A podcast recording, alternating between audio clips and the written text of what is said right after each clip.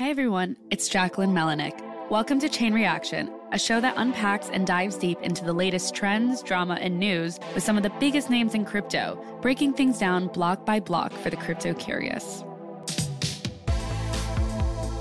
Hey everyone, it's Jacquelyn Melinek. Today we have a bonus episode that I recorded a little over a week ago while moderating a chat at Georgetown University School of Business. It was with the U.S. SEC Commissioner Hester Peirce alongside Eddie Cullen, who's a graduate of Georgetown and co founder and CEO of Crescite Innovation Corporation. We discussed a number of timely topics, including the spot Bitcoin ETF, policymaking to keep crypto innovation alive in the US, and the possibility of a new token safe harbor proposal by the commissioner. As always, we're getting right into it, and I hope you enjoy.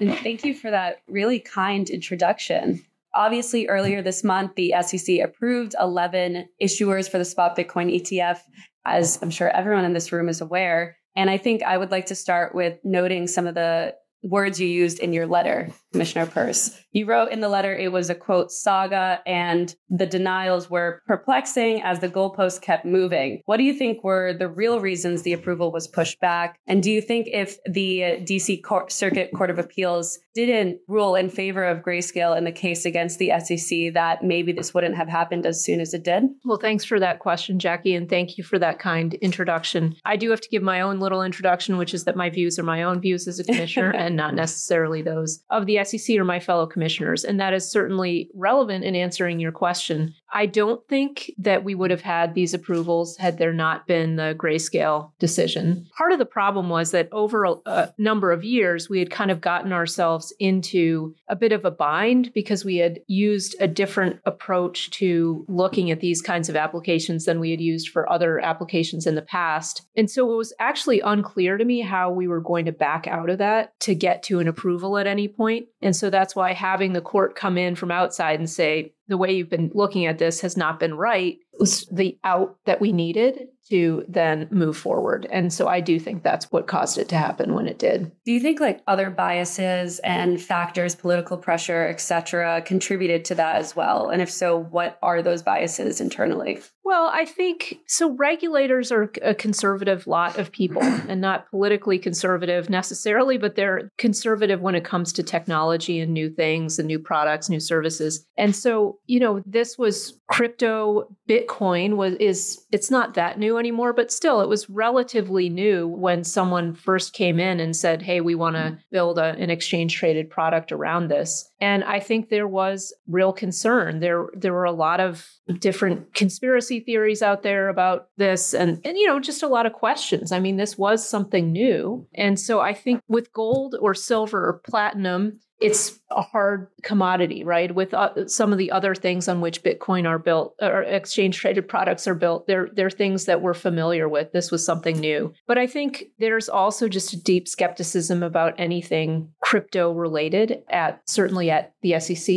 And I think that was reflected in these, well, denials and then even in the approval, because you saw in the in the approval, it was not a unanimous decision. And mm-hmm. even Chair Gensler, who did vote in favor of it, expressed some, you know, some skepticism to say the least. What were the conversations like when you were deciding on that vote? Well, I, I think I can't speak to what internal conversations are like, but I, I do think looking at the statements that came out of this mm-hmm. really gives you a picture of where different people are coming from. And I think that's helpful. It gives you a little transparency into what people are thinking. Commissioner Crenshaw laid out her thoughts on the exchange traded product in detail. And, and I think that's really helpful for people to get a sense of where her concerns are. And I don't think she's alone in having those kinds of concerns in the government. So I think that was valuable. And I think it's also was helpful to get a, a window into what Chair Gensler was thinking and how he was approaching it. But as I say, this has been going on for a long time. I've been at the SEC since 2018. And that was when I first wrote a statement about a denial that we were issuing on a Bitcoin exchange traded product. And I said, I think it's, I don't think we have a reason to do it. And so once you've gotten into that groove, it really is very hard to get out. And I think that was evident also through the process. So I, you know, it's it's not all about what people think about the underlying. That isn't really supposed to be an issue. Mm-hmm.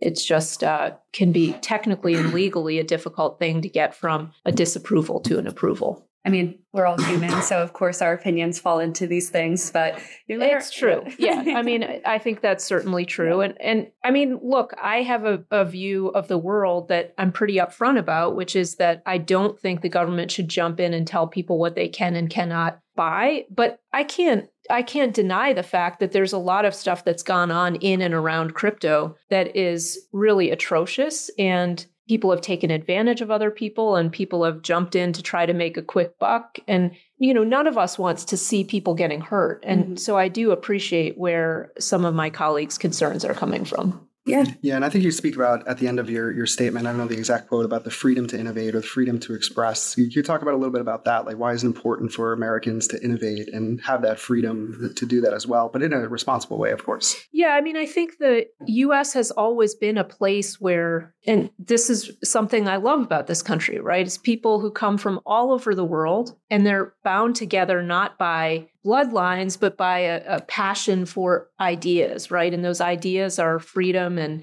the dignity of the human person and the dignity of each human, right? And so part of that dignity is the ability to use your skills and talents for things, to put yourself to work in a way that you think is going to be valuable. And when government regulation comes in and says, no, we don't think you should use your skills or your money in this particular way, we want you to use it in another way, we're overriding an individual's decision about what's best for her life. And we better have a really good reason for doing that. People don't all think the same things are valuable. And so we need to allow people to express what they think is valuable, and other people can come to different conclusions. So that does drive a lot of the way I think about. Sounds sort of silly, but it drives a lot of the way I think about securities regulation because we want to build an economy that allows people to get the most out of themselves, and that means that you have to have capital markets that allow capital to flow to people who have good ideas and those good ideas are ferreted out not by a regulator up at the top, but by people who are on the ground, who know the people, who know the technology that they're building, who can ask those questions. It's a grassroots kind of thing. So, a properly functioning capital market makes sure that capital flows in the right direction. You also have said in the past that the question of when are we going to get a spot Bitcoin ETF was one of your most asked questions. So I'm sure you're probably glad you're not getting yeah. that one anymore. But I'm sure there are other new questions on the digital asset front what are people asking you for now? I know there's conversations about an ETH spot ETF. I don't know if you could talk about that or whether or not a potential for that's going to happen. Well, that is that is yeah, that's I, you know, so yeah, I'm happy that the Bitcoin question doesn't come anymore, but now the ETH question, ETH, and then the next cryptocurrency and the next, yeah. so what I will say is we have some of those before us, and and they will be considered on their facts and circumstances. I can't speak to any particular application Mm-hmm. But it's just a facts and circumstances question. But based on your own personal opinions and kind of what you said about the free market and everyone's allowed to invest in whatever they like, do you think there is a potential for it then? Because it kind of goes back to that point. Well, again, uh, while certainly I'm giving you my perspective of how I come to the job, right? That when I have a choice to maximize liberty, I will, but there are also regulatory, well, we have statutory mandates that tell us what we're supposed to do, and we have statutory parameters within which I have to operate because Congress is mm-hmm. directly re- responsible to the people. Um, so we're going to view it through the lens of what the criteria are for looking at products like that. And then on that front, I've written an article about this in the past. Are cryptocurrencies securities, commodities, or some own sector category, whatever you want to call it?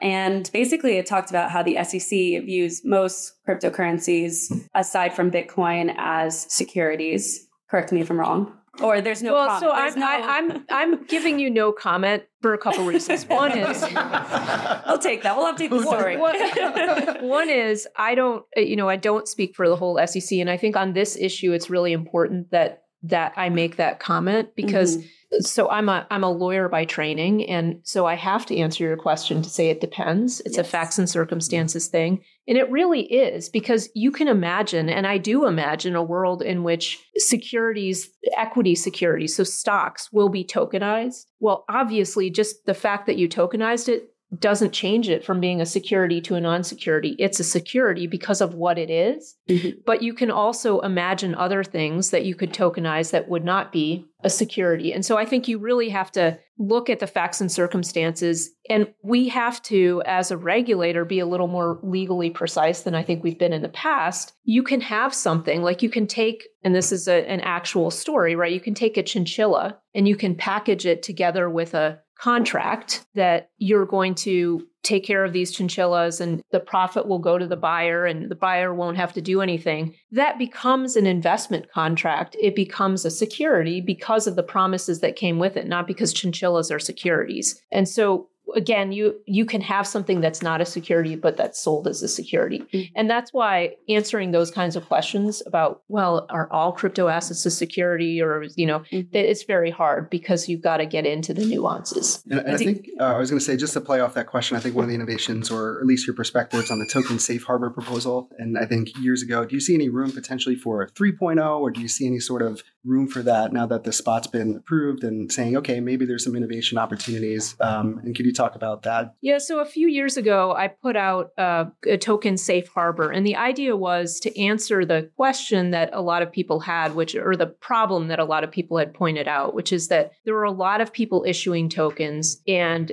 there was not a lot of disclosure around them. And obviously, if people are buying these things, you want to make sure they know what they're buying. And so, was there a way that we could design a framework that would get the kinds of information that people buying these things would uniquely want? And there, there's some things that would be the same as if you're buying anything, any security, right? You want to know who's behind it and those kinds of things. But there's certain things that are unique to this area. The economics of the blockchain. Are the founders going to hold back a number of these coins and then dump them on the market later. There are these kinds of things you want to know. You want to have a sense of what the development plan is for the project. And so I was trying to get at the safe harbor that I put out would require people to make these disclosures for the initial period when they when they were selling these tokens. And then the idea was that if you really decentralize the blockchain such that no one had more information than anyone else the disclosures wouldn't be necessary anymore because all that information would be out there and it would be available for anyone to see there are a lot of complicated legal questions around this and I think we've seen this highlighted in the fact that Congress has spent a lot of time thinking about what a good regulatory framework would look like, who the regulators should be. So I think we would definitely need a 3.0 if we were going to do something like this. But I think we'd also want to understand where legislation is going in this area. But I certainly do think that there's room for something to address the legitimate concerns that people who are crypto skeptics have, while at the same time addressing the legitimate concerns of innovators who say, look, I'm willing to provide information, I'm willing to do all kinds of things. You just have to give me a path that's viable for a project of my size. Don't pretend that a token project that is brand new, just getting off the ground, is going to make the same kinds of disclosures that a company that's been around for 15 years and is doing an IPO is going to do. There's just a real mismatch between the expectations that some people would like to put on these token projects and the reality. And the result is that we end up in the worst of both worlds. We don't get any disclosure and we get companies moving outside of the US, and people spend a lot of time spinning their wheels thinking about regulation, which, as we were talking about before, they could spend thinking about what, you know, real things that could be done with the technology. Right. And as a follow up, just as a follow up uh, in terms of education, right? I think we talked about this a little bit before. Professor Ryan, we've talked about this in education on what blockchain is, right? Or what, how does the technology work? You know, I, we, we deal with a lot with Hekima University. You know, they're in Africa. You know, we deal with five or six African priests who are absolutely wonderful, but we have to teach them about blockchain and how it works. And, and there is an altruistic innovation or innovative curiosity there. So how do you how do you feel consumer education or just education plays into that? Yeah, I mean, I think it's I know it's important because when I came into the job, I knew a little bit about Bitcoin, but I felt like there was a lot I had to learn just about blockchain in general and about how some of the other types of blockchains worked. And, and so I spent a lot of time and still do spend a lot of time trying to understand this. And I feel like there's so much more that I need to understand. And so eh, both having regulators get to a better understanding, but also having people who are interested in maybe investing in this have a better understanding, I think is important. And enabling, empowering people to sort of cut through the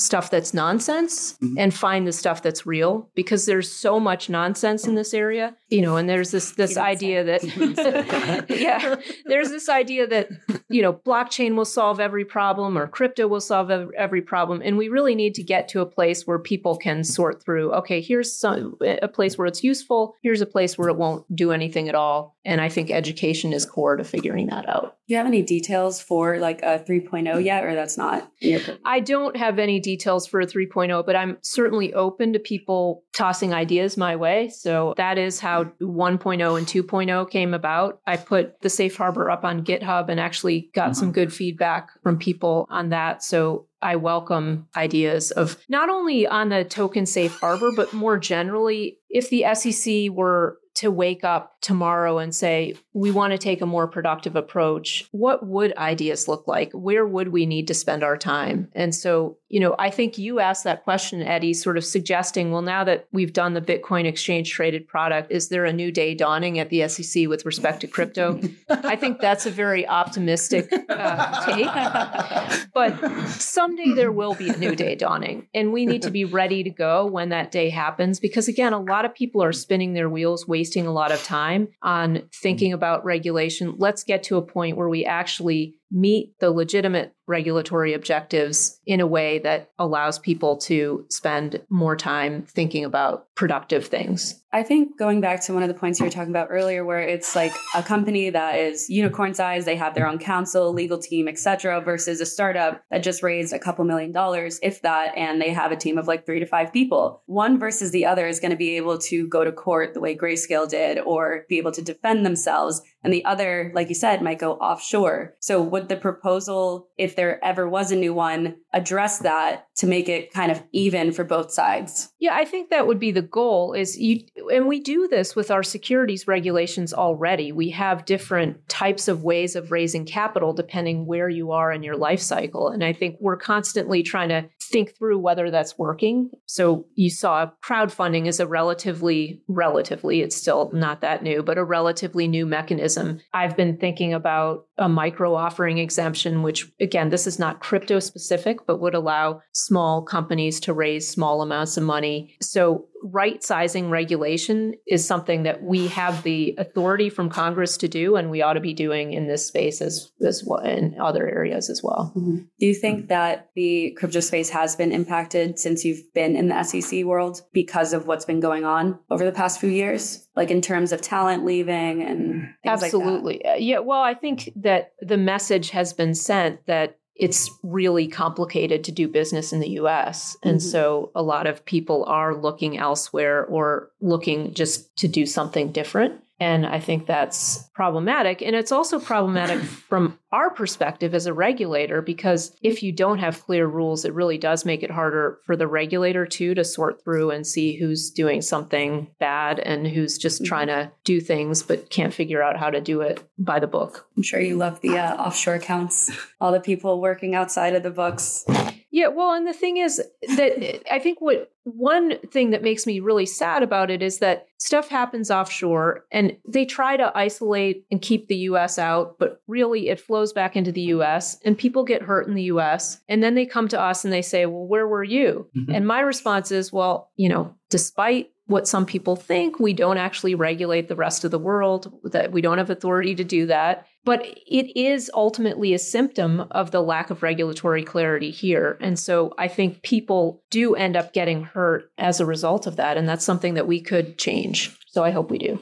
Now, are there are there ways and advice? And I think of technology in the space, right? You know, I think of an organization like MC5 who has decentralized identities for you know dot Fordham. So like you can have identities or new mechanisms for KYC and, and identifying. And you talk about, I guess, your perspectives on the innovation of anonymous kind of smart contract addresses or decentralized identity. Do you think there's room for innovation there? You know, do you think there's room to improve? And and what are some maybe suggestions of things that could be possible? Well, I certainly don't don't want to put myself in the spot of someone who knows the technology well, but what I can say is that a lot of people I talk to now are working on decentralized identity kind of issues. And so I think that is a really interesting avenue. And I, I think it could be useful for regulators too. Actually, a lot of people could benefit from decentralized identity if it actually works. So I'm curious to see what happens there. And I think that point is an important one because it, a lot of the focus on the technology has been financial, but there are a lot of non financial uses of the technology. And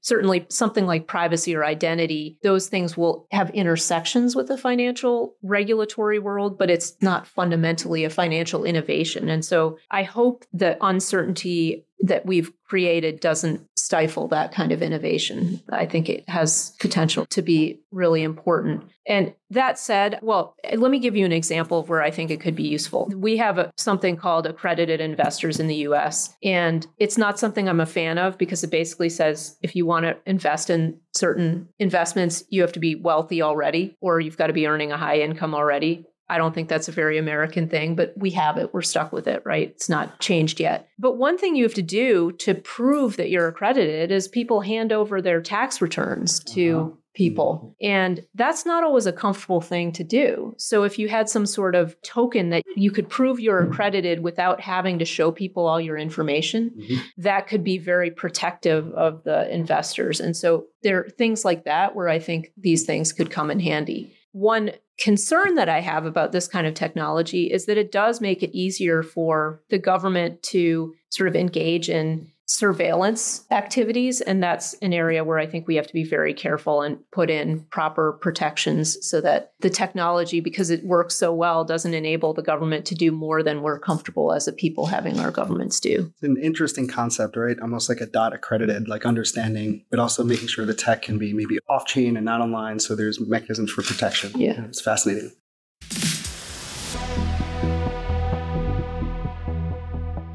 Now we're moving on to audience questions, and to protect their identities, I'll be reading off what each person asked. To kick it off, one audience member who was an attorney that worked with crypto companies asked, Are you concerned that we're driving a lot of innovative companies from crypto offshore, and by the time legislation catches up or the SEC and other agencies catch up, is it going to be too late? I am concerned about that. The US has a real advantage, right? Because we are a place where, as I said before, people come from all over the world and they want to do stuff here. There's a community of people here, there's a commitment to innovation and liberty that draws people in. And so I think we get a little bit lazy because we have that advantage. And we think, well, people will come to the US because it's the US and it has these things that are so special. And I do think that's true, but I think if you get people embedded somewhere else and in the regulatory framework that exists somewhere else, it will be harder to encourage them to come back when we get our act together. So I think the the faster we move, the better it is. Now that said, there's also advantage to us to watch to see how other jurisdictions regulatory frameworks work out and where maybe they didn't get things right and then we can build a better version. So that's the positive angle is that we can benefit from others' work. But yeah, I mean it's never good to run people out of the US. I think a lot of my regulatory colleagues would say they're totally fine with running crypto out of the US because they think it's useless. And again, that is it's a merit regulatory view of things. They might be right that a lot of this stuff is going to go nowhere. They I'm sure they are right about that. But we want to make sure that the core of what is useful ends up being here. The next question was a follow up to the first one from another person asking Are we at a point now where the US has had the benefit of looking at what other countries have tried to do for many years with varied success? And because the US usually is a regulatory leader, is this the natural time to take the lead?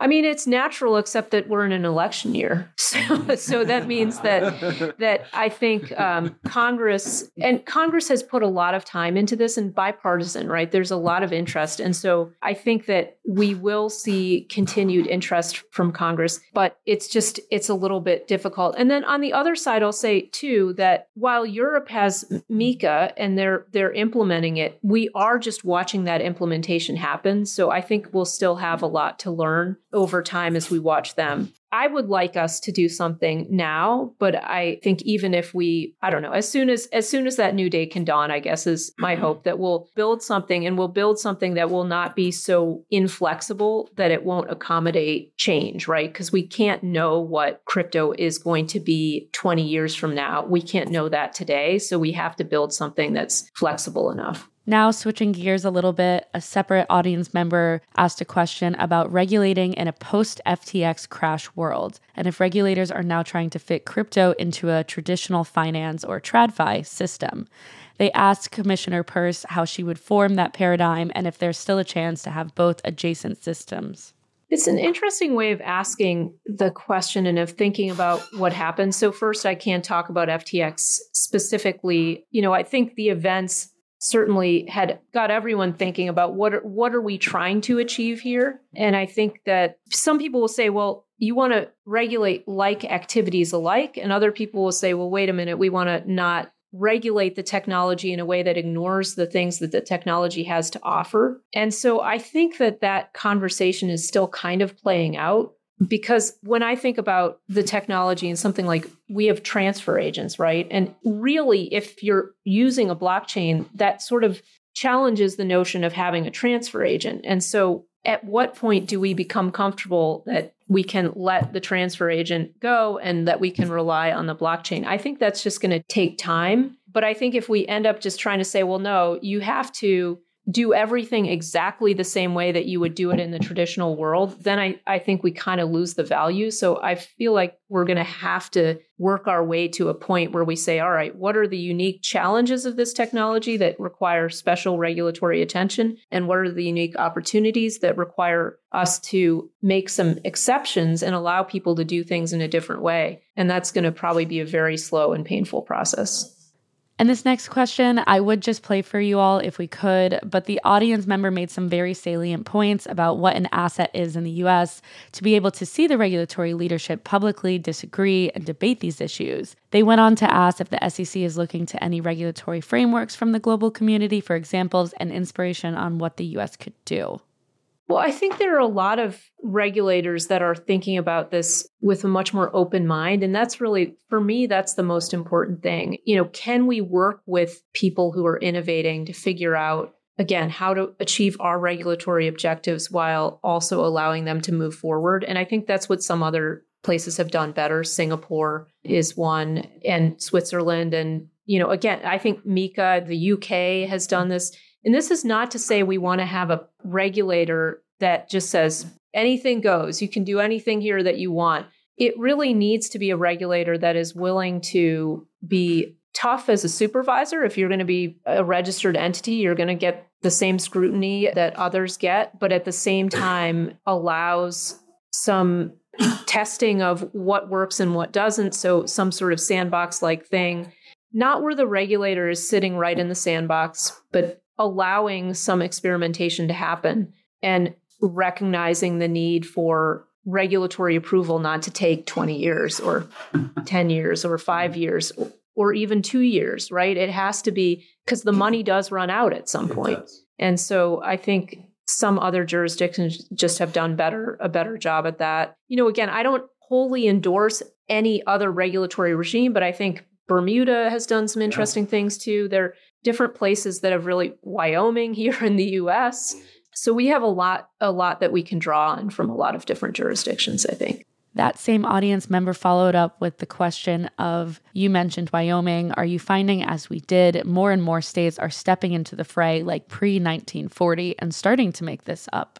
Yeah, I think states are are interested in encouraging people to settle there, right, to build their companies there. And so they're mm-hmm. looking at ways. But because of the way the financial regulatory system is set up, and again, as I said, this isn't all about financial regulation, but because of the way the financial regulatory system is set up, the federal overlay is there. And so we have to address this at a federal level. I think even in order to make it workable for states to move forward in a lot of the things they want to do. And just because of the nature of our country, we're not state by state, right? It's all so integrated. So we can learn a lot, I think, and it's great that states are doing some innovation. We can think about what they're doing. That's helpful, but it's still incumbent upon us to do something. I guess, uh, real quick, we'll come one second to your question is um, now you start about global level, state level. How can educational institutions like Georgetown, you know, work with regulatory bodies in terms of helping, you know, whether it's research or others, or any thoughts there on how there can be kind of a, a collaboration? Because I, I personally feel that at schools and universities, uh, you know, I would I would think they're a little bit more of a safe space to, mm-hmm. to innovate and, and practice and do. You know, what, what roles like Georgetown can they play in in helping regulators? Well, I mean, I think one thing is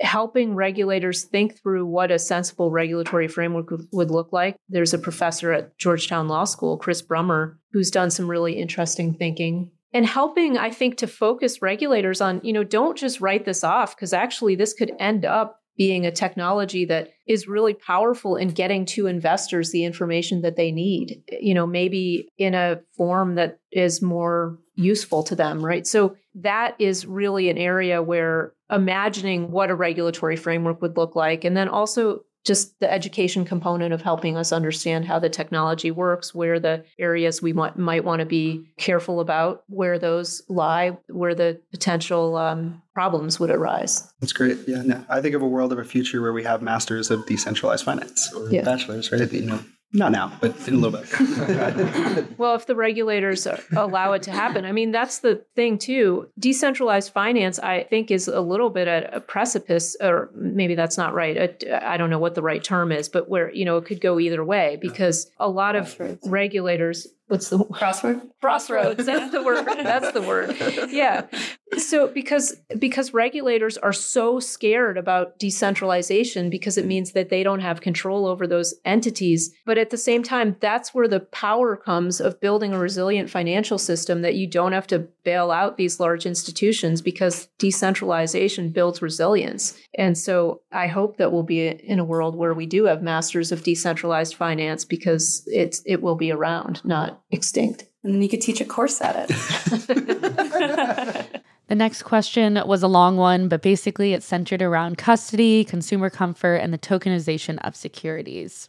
Well, so custody is is an area where, you know, if we're thinking about places people could do some thinking and help us regulators do some thinking, I think custody is one of them. There are unique challenges with custody and digital assets that I think still need some deep thinking we did put out so you referred to the custody rule. We have a custody rule for investment advisors that has been around for a while and we put out a proposal to update that custody rule. It was not just about digital assets it was about all assets and we've gotten lots of very fiery comments. Some related to digital assets some related to none you know to to more traditional assets and people told us that we got it wrong. It's such an important bedrock rule that I, we really i think need to be very careful before we go to a final rule. I would like us to at least think about the idea of putting that out again for more comment, doing a reproposal. With respect to digital assets specifically, I mean, I think we haven't provided the kind of guidance that we need to provide there. And, and I think that's something, again, if I'm giving people a homework assignment, give me ideas on what a good framework would look like. And the final audience question was a follow up on ETFs. They asked, can you talk a little bit about the in kind and cash crate redemption issues, maybe for a policy and technical perspective? Well, I don't know that I can talk about it from a technical perspective, but I think that you raise a point that's worth highlighting, which is that these exchange traded products are different from others in that they're cash based instead of allowing in kind. And so I guess my policy concern there is that is this going to have an effect on how these operate? And is that effect going to be negative? I don't know how that's going to play out, but the SEC ha- just has a very complicated relationship too with allowing our regulated entities to have a touch on Bitcoin to have it. So that plays into this as well. But I don't have an answer. I, I'm curious to see how this will play out. Do you have any thoughts on what I should be looking for?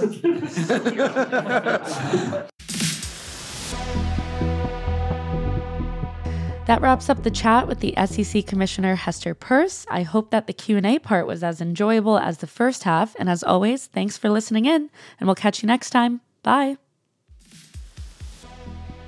We'll be back every week with the top news on the crypto ecosystem. Catch us on Tuesdays for interviews with experts in the Web3 space. You can keep up with us on Spotify, Apple Music, or your favorite pod platform, and subscribe to our companion newsletter, also called Chain Reaction. Links to the newsletter and the stories we talked about can be found in our show notes, and be sure to follow us at chain underscore reaction on Twitter. Chain Reaction is hosted by myself, Anita Ramaswamy, along with my co hosts, Lucas Matney and Jackie Melinek. We are produced by Yashad Kulkarni, and our associate producer is Maggie Stamets, with editing by Kel Keller. Bryce Durbin is our illustrator, Alyssa Stringer leads audience development, and Henry Pickavet manages TechCrunch's audio products. Thanks for listening, and see you next week.